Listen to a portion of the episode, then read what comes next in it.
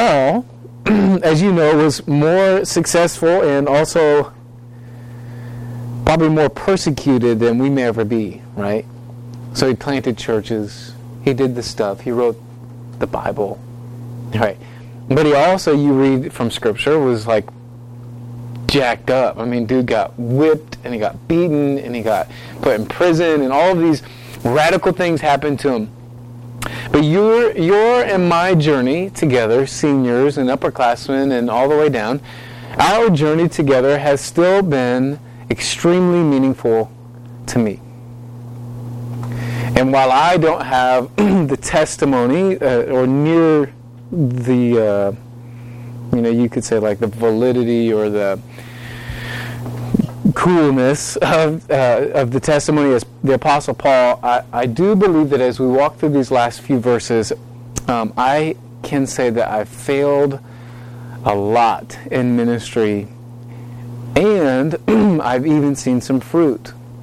I don't have the same experience, I don't have the same authenticity as Paul, but I do think that uh, when we walk through these verses that Paul wrote, and as I reflect and we reflect and we kind of talk about personal example and we talk about these verses, I do that uh, that we can that we can learn, that you can learn. And that it's not just I'm going to tell you some stuff from Ephesians, but that you can take it with you. And then you can walk out of here learning from my failures, learning from things that work, as we talk about the armor of God, as we talk about going into battle, right? I want to encourage you that we, you know, he's talking about stuff, he's been through stuff that we'll never really maybe be able to relate. And yet, this book has application to our lives right now. Okay? so, I'm going to share some testimony. I'm going to use also an illustration that uh, is near and dear to my heart, and it's it's like this: if evangelism. Okay, we're going to talk about the armor of God, and we're going to talk about evangelism. Is like being on a rescue mission, like a rescue swimmer mission. So I specifically, personally, want a couple of specific people to know Christ and receive salvation like there's people in my mind right now. They're the first two names. There's two of them that come to mind, and I'm not going to say their name because I want them to be here. Uh, but there's a couple people that I have been trusting God for, and uh, and this year of pursuing them has been quite a journey of emotions and decisions and prayer and conversations with these students. And in one sense, um, I felt compelled to specifically reach out and minister to just a couple of these students. They're, they're kids from Grandview. And it's in such a way that it kind of makes me feel like it's like a special operation. You know what I mean? I know it's not. Like I'm just some dude and there's some kids that God wants to be saved. But when burdened on my heart and when I haven't been able to escape this for the last nine months, it kind of feels like, man, I'm the one burden for them. And as I look into their lives and I look through their lives and around their lives, I see that who else is burdened for them like this? And there's probably people, but I don't see them. And so I take it as a personal mission that they hear the gospel and that they feel the love of God. And you, students, counselors, may need to trust God for a similar type of burden for someone. Right? That's kind of what the whole goal is that we seek the lost, that we see them saved, and that we disciple them. And that is a personal thing. It's not just some like, oh, I see how many people I can get saved. It's not some, let's see how many people I can disciple. It is very personal. Ministry is so personal. But, okay, so with these students, along the way, I have been learning through this last nine months how to put on the armor of God and to use it. I've gotten, uh, I, I've felt kind of beat up. I've gotten to the end of the day, and Kylie's heard me whine and complain, and she's heard me weep, and she's heard me celebrate, and it's been really just, I'm like an emo teenager a lot of times. But I have learned how to put on the armor of God in, in some ways. And so with that, let's jump in and let's look at some verses. Let's talk about this armor. Ephesians chapter 6, verse 14, it says this. Paul tells us, Stand therefore having your loins girt about with truth. Okay, loins are just like, um, it's like your section area. Okay, and we're not talking about your private parts. We're talking about the muscle group that sustains your stance, right? Your loins, this area.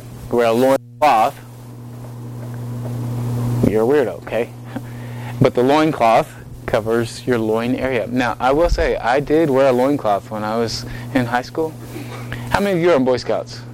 Any Boy Scouts? You know what I'm talking about. Yep. If you know, you know. If you don't, you don't. So, anyways. so your loin area is vital to life, that's vital to uh, walking, that's vital to your, your, your stance and your posture. It has to be good, put with truth. Okay? So consider this the world and its forces are going to push you around, and they're going to try to knock you down. You say, what does that mean? Well, the world, meaning like the system that we live in, if you go to school, I don't know about you, but I go to school, and my school is not actually that much different from yours, and I hear pretty quickly uh, just a lot of crazy, right? And some of it's subtle, and some of it's not. I hear a lot of crazy because there's a lot of crazy in the world, and you know that. You turn on the news, you go to your school, you go to your job, you go anywhere in the world and you realize that this place is not producing a whole lot of peace and goodness, right? There's a whole lot of fighting and confusion and turbulence, and there's like certain, you know, it's just, the world is not a great place. Do you agree? Right? Well, that place is going to push you around, and it looks kind of like this. Ephesians 4.14 says that we henceforth be no more children tossed to and fro and carried with every wind of doctrine, by the sleight of men, and cunning craftiness, whereby they lie in wait to deceive. Okay, so what does it look like? What does it look like to kind of shake you up, to try to get you off guard, to, to get you to misstep? Well, it'll say subtle things like this. It's okay to compromise your holiness. It's okay to compromise in this one moment, in this one instance. It's okay to compromise because lose your salvation. It's to compromise. That's what the world will tell you. And that's not true. It's not okay to compromise. And you but we can sure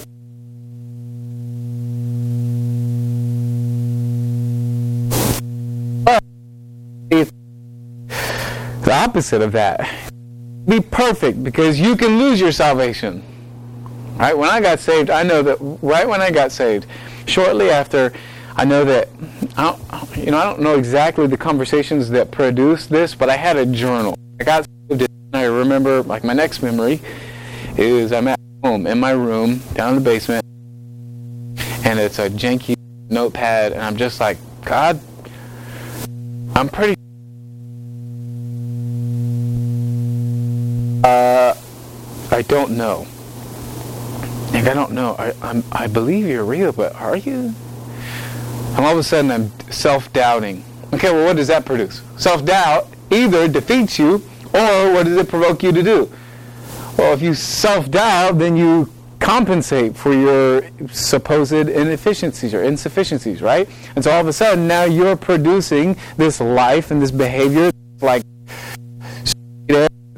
performance based and all of a sudden you think you have to be perfect and it's a short trip from that to I have to sustain this perfect lifestyle otherwise God doesn't accept me. And maybe that means I don't have my salvation or maybe that means God just doesn't like me or love me anymore.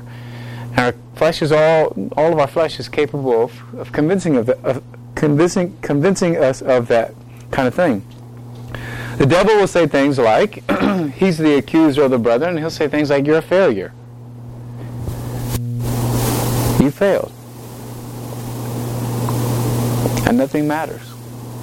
So give up. Live free. Do whatever you want. You messed this up, so just whatever. Doesn't matter.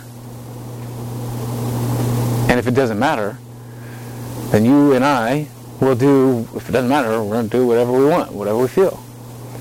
And that's not okay. In reality, the only thing that sets us free is the truth that is good about our loins. In other words, knowing God according to His Word and being established in it is what allows us to have victory and strength in our walks with Him. Our loins, our stance has to be girt about with truth. Our mind has to be anchored in His Word because otherwise we will walk around defeated when victory is very much given and accessible to us. And so as you go, seniors, and as you go along, everybody else, here's your key point. In terms of the Bible, in terms of what you've learned, believe what you know and know what you believe. Believe what you know you have been taught the scriptures, and don't you dare let anybody tell you that it's not true. You hang on to that word. You hang on to that Bible. But know what you believe. Okay, don't be a doofus. All right? You go into college and you know your friends are like, "Well, I don't I don't believe that." And they want you to give an explanation. They want you to give an answer. Well, you better know what you believe. All right? Give them an answer. How do you know what? How, how do you know what you know? How do you know what you believe? How do you believe what you know? Why do you believe what you believe? Why do you believe the Bible in the first place? Well, you need to know why. That's important. That's a part of having your loins girded about with truth. So as you pursue souls, truth will give you a balanced and steady and strong. Here's an abject lesson. So I told some of the seniors this this weekend. I was uh, at my desk, and you know, one of these students that I'm desperate that they be saved. You know, we go back and forth. We have a great relationship. She's sitting there, and then this other student's over here. I'm like, "Hey, Raven, isn't she crazy? She doesn't believe in God." and so we just started flaming this girl. Like, don't believe in God. No, we were teasing. It was lighthearted. I wouldn't do that to just some random person because that's like, that's like a big jerk move, obviously. But uh, man, just being simple, being a simpleton, probably not going to get it done. She doesn't believe because she needs answers, right? Don't be a Bible bully. Let's move to the next part of that verse, Ephesians 6:14. The rest of it says, and having on the breastplate of righteousness. So as you pursue the fight for souls, you need to understand that the nature of this battle, as you're pursuing and as you, you're, you know, going into this warfare, into this battle, to see a person saved or to see a person built up in their faith, the nature of the battle is one of deception. There's a lot of deception flying around. There's a lot of accusation and there's a lot of lies at play. That's the nature of the battle. Thus, you and I ought to expect that there will be attacks on your character and your testimony. Does that make sense? If you're going to win a soul, you better believe somebody's going to try, not even maybe intentionally, but something to say about you that's going to derail your objective. What is the devil? Well, he's the father of lies. So if I can uh, if I can, you know, Seth, let's say he's real fruitful and he's winning all kinds of people to the Lord and it's really great and he's really enjoying this fruit and he's he's caught fire and people are just like around him and there's open doors and he's just ah, I know gospel. And they're getting saved well if I'm the devil what do I want to do but shut him down? Well how am I going to do that? Well real easy. I saw him stay late at work that one girl or whatever. Right? If I can pin something that shows everyone that he isn't who he says he is, well, I can shut that down real quick, can't I? Does that make sense? I don't even have to cut his leg off. If I cut his leg off, he's going to get more attention. But if I can defame him, hmm, It's going to stunt him. That's why Paul tells us. He says in 2 Corinthians 6 3, he says, giving no offense in that the ministry be not blamed. We can't let the ministry be blamed by our bad behavior. Okay, Philippians 2, verse 14 and 15 says, All things without murmurings and disputings. In other words, hey, grow up. Make sure you're grown up. Make sure you're not whining and complaining. That ye may be a blameless and harmless. That ye may be blameless and harmless. The sons of God without rebuke. Nobody has anything they can say about you. In the midst of a crooked and perverse nation, among whom ye shine as lights in the world. Your lifestyle ought to be a breastplate of righteousness. You ought to walk around and what people see crest on your on your breastplate is righteousness. They say, "Oh, that guy's different. That girl's different." They don't cheat on tests. Which by the way, cheating on tests is cheating. Yeah, you're you're lying. I mean, it's not actually very gray at all. If you take someone else's answers and you give that to the teacher, you've given them not true information. That's someone else's. That's cheating. Or how about lying? Yeah, your lies, I know they're little, but that's actually lying. Or when you talk about that kid, yeah, you talk about that teacher, is that righteous? I mean, I don't think it is. What's on your breastplate? What are you showing? So let's juxtapose this with uh, blamelessness with um, people pleasing. Okay, so Mama Gracier once said, Mama said, what anybody thinks about you is none of your business.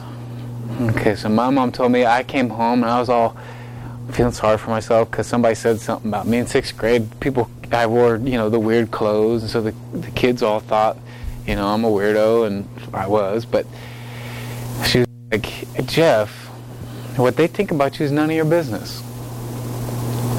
I said, oh, whoa, it's none of my business. So I don't need to worry about what other people think about me? Okay, so where's this balance? I'm supposed to be righteous to have this testimony, and yet I'm not supposed to worry about what people think about me. Yeah, exactly. That's right. If someone can pin some kind of accusation or inappropriate misstep on you, your testimony is weak. Conversely, righteousness, your righteousness, standing up like a man or like a woman of God and say, I'm not going to do the petty stuff that I've done. I'm just going to walk righteously, which just means I'm going to do what's right.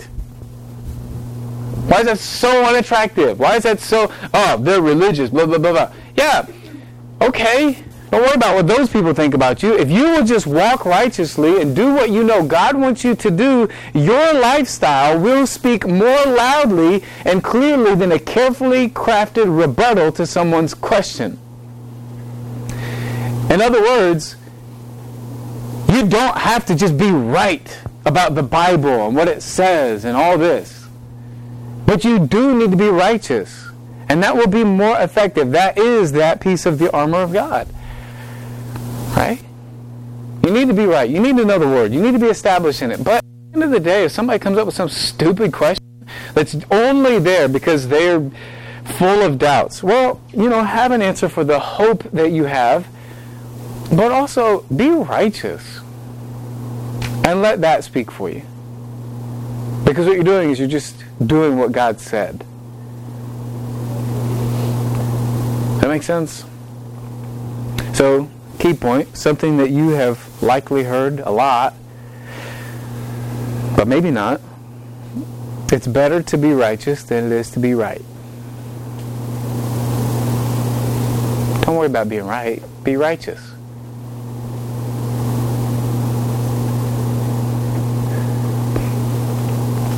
Now, I can say from my testimony, I haven't always explained things the most clearly, nor have I loved people the most carefully. I don't always have an answer for students in here. I don't always have an answer for confused students, students with questions at work, nor do I always have moving, loquacious sermons. I'm like, what the heck does that mean? I don't always talk good when I preach. Uh, it's kind of, kind of ironic, right? that was on purpose. But seriously, I don't. I'm not the sharpest tool in the in the whatever, and and you know that, but and nobody in here is mad about it.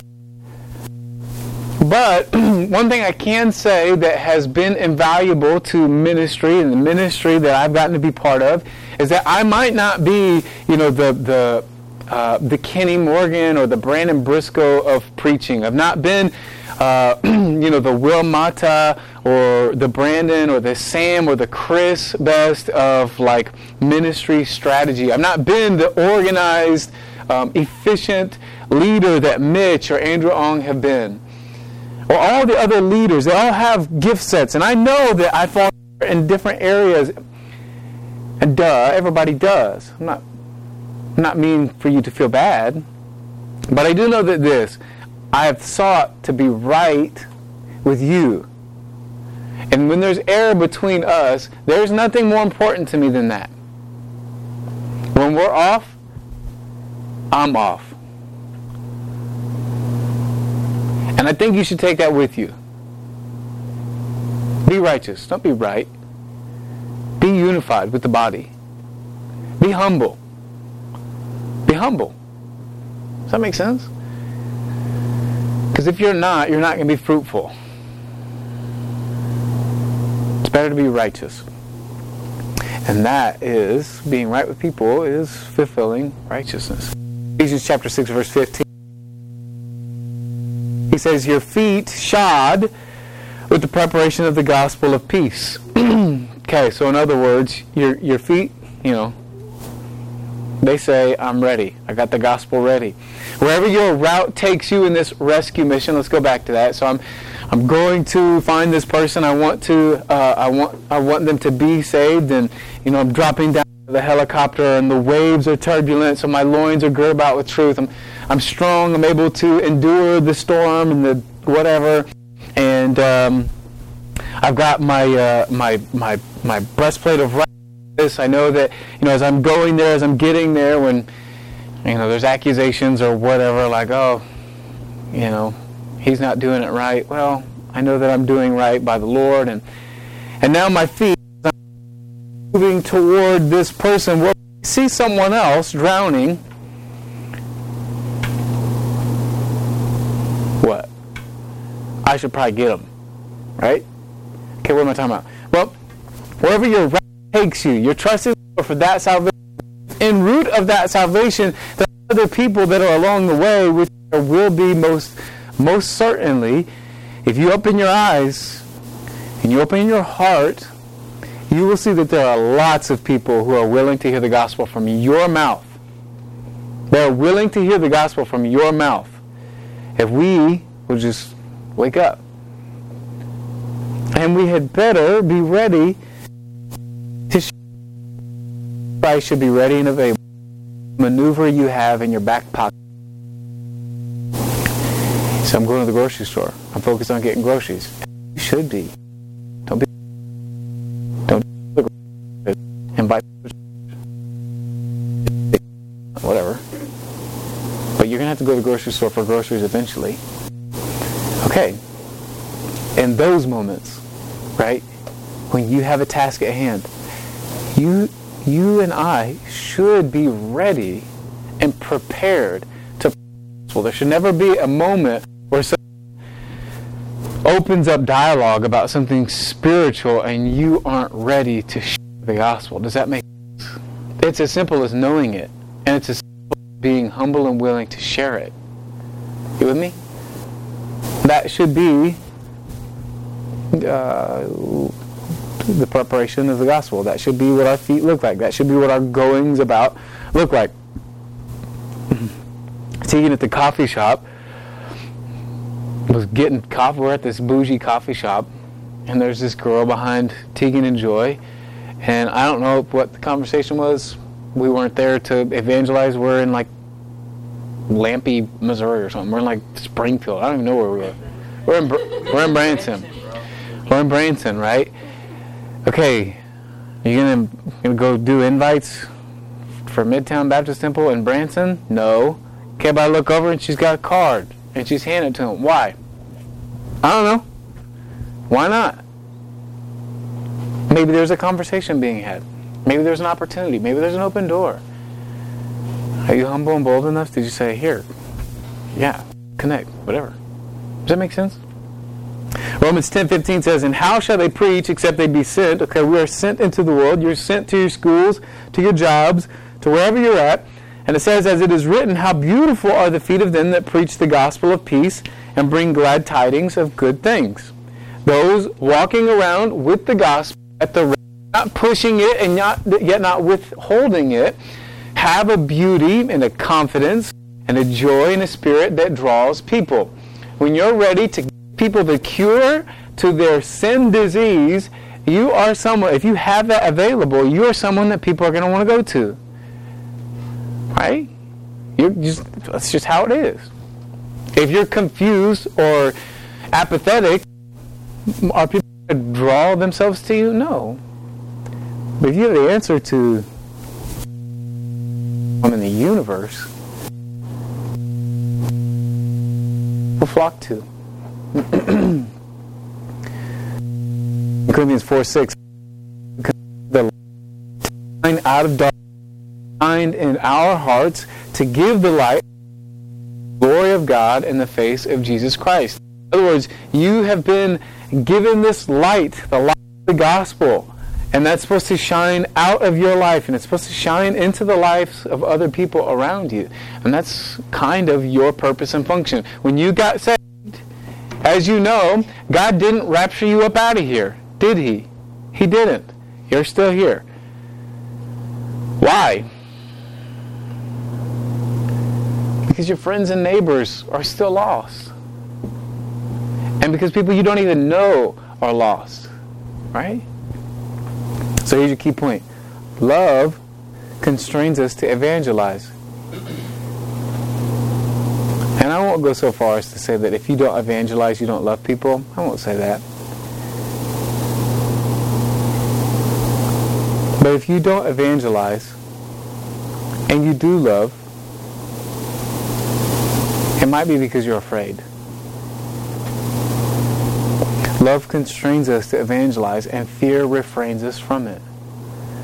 We stop ourselves from evangelizing because we're afraid. What are we afraid of? We're afraid that we will be marked as weirdos.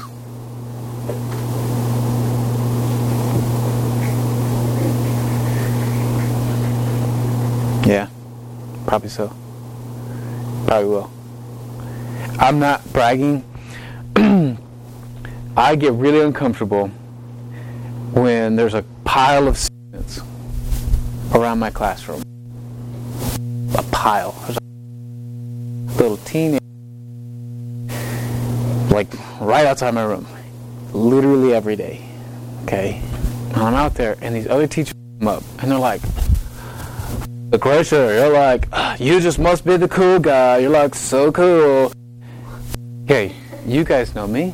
You know that's not true. But all these teachers are like, "Oh, you're cool. like, man, oh, I wish that you guys should just all go to Gracio's class. Like, everybody, you know what? Where's Mr. Gracia? Where's Mr. Gracia? Where's Mr. Gracia? Why don't you guys just go to Mr. Gracio's class all day? That's awkward. That embarrasses me. That makes me blush, right? it truthfully does. And why? Because I'm not cool. Okay, I'm not saying I'm a, you know, I'm not like, like if there's a, if there is a, uh, you know, a spectrum of cool, I'm not saying I'm like just totally unaware and oblivious. But I'm I'm just not cool. Okay, I'm somewhere I'm very average. Now what is it that makes people flock to my room? Is it because I'm just so swaggy? You and I both know that's not true. It's not. It's not. And if you think that of me, you're you're confused. I'm not cool. I just really love you. And the kids come to my room because they know it. They know that I love them. Okay, well, what does that mean? because I they come to my desk, if they come to my room, they're going to hear the gospel and they're going to be invited to church. I'm going to invite them, and I don't care if it's awkward. if it's weird. You know why? Because they don't either. Why? Because they know I love them. And the people in your lives ought to know that you love them. And when you invite them to whatever, to church, to Bible study, etc., it's going to be awkward. But it's okay. Because there's a lot more awkward things that could be happening. You know what else is awkward? You know what else is awkward? It's awkward to like. Never mind.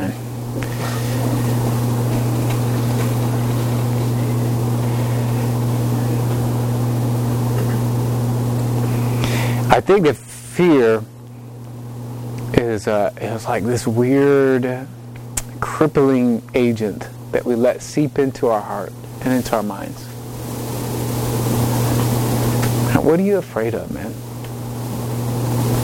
Losing your reputation? Man, get rid of it. Get rid of it. Be a weirdo. It's okay. Be a weirdo, man.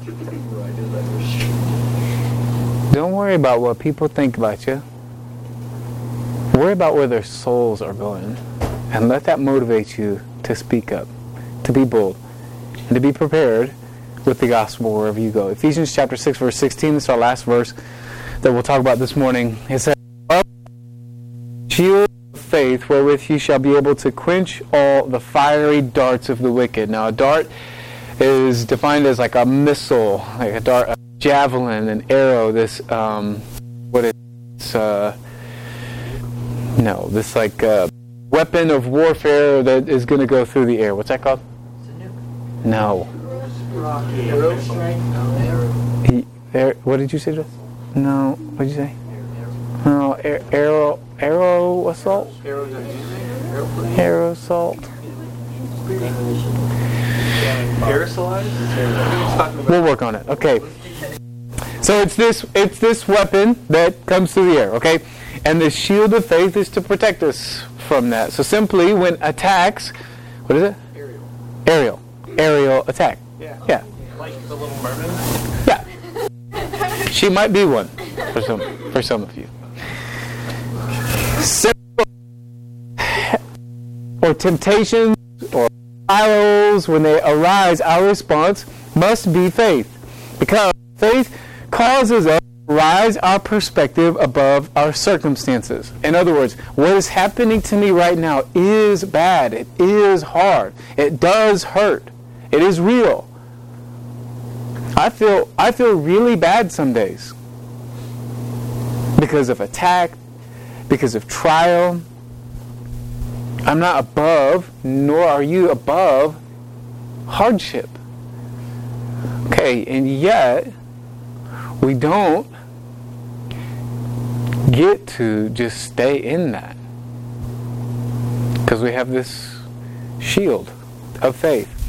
And what it does is when we believe, when we have faith, we believe, uh, we find grace. So consider this Romans 5. Therefore, being justified by faith, we have peace with God through our Lord Jesus Christ, by whom also we have access by faith into this grace wherein we stand and rejoice in the glory of God. We are standing in grace. Your situation might really, really suck. Well, guess what? It sucks. And yet, you're standing. You, and if you realize it because you're good about the truth and you see the, your situation for what it is, you are actually standing in grace. And that's grace sufficient for your circumstances suck. Words, you might have some sort of hardship that persists for a really long time. And yet God's grace is sufficient for it. You can be okay. You can be at peace. You can thrive. You can even grow. Moving forward, productive, fruitful, in spite of awful circumstances. That's what the Bible says. And if you believe it, you see it. We need to we need to look around. With spiritual eyes, seeing the spiritual reality that we have. 833, 39. So we have grace, but we also have, uh, says, Who shall lay anything to the charge of the elect? It is God that justifieth. Who is he that condemned? It is Christ that died, yea, rather that is risen again, who is even at the right hand of God, who also maketh intercession for us. We'll keep going here, but God justified you and me, and we have that, we have access to that justification by faith. God sees me, and it's just as if I never That's miraculous that God can look at you see your sin. So you can stop seeing it. Because he doesn't see it. He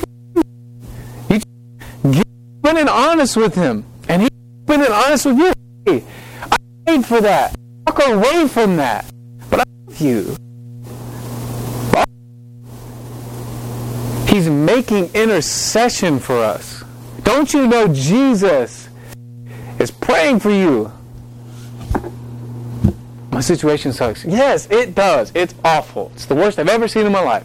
But Jesus is praying for you right now. If I just sit still for a second and I think about it, Jesus is praying for me. Whoa. That's wild. That's different. He continues here, Who shall separate us from the love? Shall tribulation or distress or persecution? nakedness or peril or as it is written, for thy sake we are killed all the day long. My life is really hard. There's trials and temptations and there's attacks. We are accounted as sheep for the slaughter. He says, Nay, in all these things we are more than conquerors through him that loved us. Stop. You're not. You're you need to see that. You need to believe God for that. For I am persuaded. You need to be persuaded. Death, nor life, nor angels, nor principalities, nor powers are things we battle with, nor things present, nor things to come, nor height, depth, nor any other creature shall be able to separate us from the love of God which is in Christ Jesus our Lord. We are justified. We're advocated for look around with spiritual eyes and see that. Oh, wow. I need this person to be saved, but my life sucks right now. Hey, that's okay. Welcome fellowship of suffering. It's hard. I'm with you. I'm worn out, man. I get it. I go back and forth with these kids all day. And there's been years where there's 10 plus professions of faith. Kids getting saved left and right. I'm like, wow, look at this door. What in the world? And then there's years where that's not happening. And I want it so bad. And there's no breakthrough. There's no open door. And I'm discouraged. Every day. I'm with you. Sometimes it's hard. Sometimes life kind of sucks. But here's your key point faith activates our defense system in the midst of attack and turmoil. If you will just say, you know what, good, but God said it is, God said it's good, that is your. And all of a sudden, those attacks, they got nothing. They got nothing on what God has done and what God is doing currently, presently in your life. You are God. About that. You have grace, and nobody can touch it. That's I've access to grace where I can have joy and contentment. I can learn to be content even though the worst could happen or is happening or has happened. I can, I have gra- that kind of grace. Yeah. When things are difficult and there's a spiritual attack that feels bad, but faith allows us, we will out of it a victor if we simply trust God. So here's the conclusion. Here's how I want to end. I would like the praise team to come up. We're going to sing a song. And we're going to let you uh, respond. And it's going to be awkward. And I don't care. Okay? And neither do you. We're just going to be humble. If, if you know that something, something that we've talked about is like, yep, that's, uh, I, I, I think that the Lord is maybe prodding at my heart. He's pricking at my heart. He's knocking. He's saying, hey, pay attention to this. Then you can respond. We can right here. Yeah, somebody might see you. Mama said. Mom said it doesn't matter. Doesn't matter. Good, seeing you, whatever. Not a big deal. But we'll pray together, okay? Maybe your faith is faded and weak. Maybe you feel beat up and you know you just need to believe God for what only God can be and do for you. And you would say, I just need, you know, like that dad in the Gospels who's like, I believe, help my belief. You know what I mean? That's you. Maybe you feel like you've been losing in life. Maybe you just feel like beat up, can't win, don't have an answer, just down. Maybe it's something specific. Maybe there's a person that you, you know you're desperate for and you're broken for. Let's pray. Let's like let's do it. Or maybe you don't know Christ as your personal Savior. Maybe you don't know that you're justified. Maybe you don't know that grace. Maybe you don't know that you have forgiveness. Maybe you don't know Him as your Lord. And you know that you need to. Let's do that. Let's talk about it. Maybe you want to give your life. Maybe you just want to talk about it. Okay, let's talk about it. Wherever you're at, we want to meet you there. Does that make sense? So, praise team, come up. I'm going to pray for us. We'll sing a song. Brock and Dan are back there. Kylie's up here. Lauren's over there. I'll be over here or something. And if you want to come pray, we'll pray. Okay? All right. Let's pray. Father, thank you for your word. And God,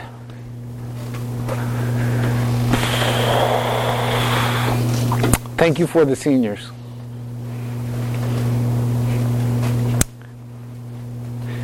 Uh, Lord, as as um, God, as our group, as this group, as we kind of transition and we we morph and change into you know this new group with this new personality and dynamic.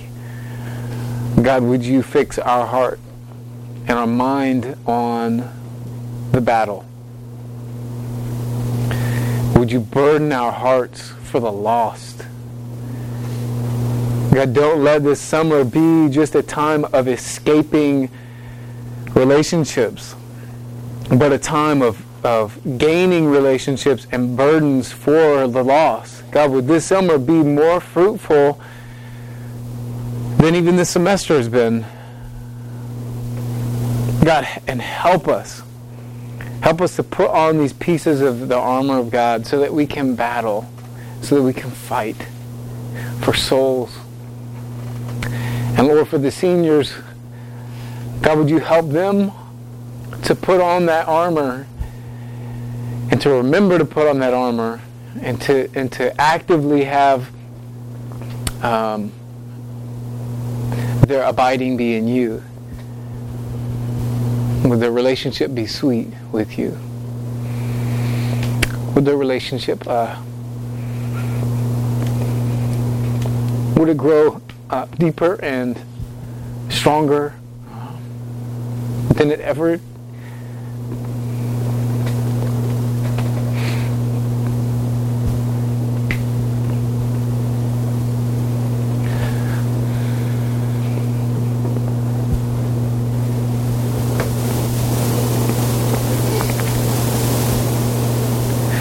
than it ever did in here. And uh, Lord, would you bless them?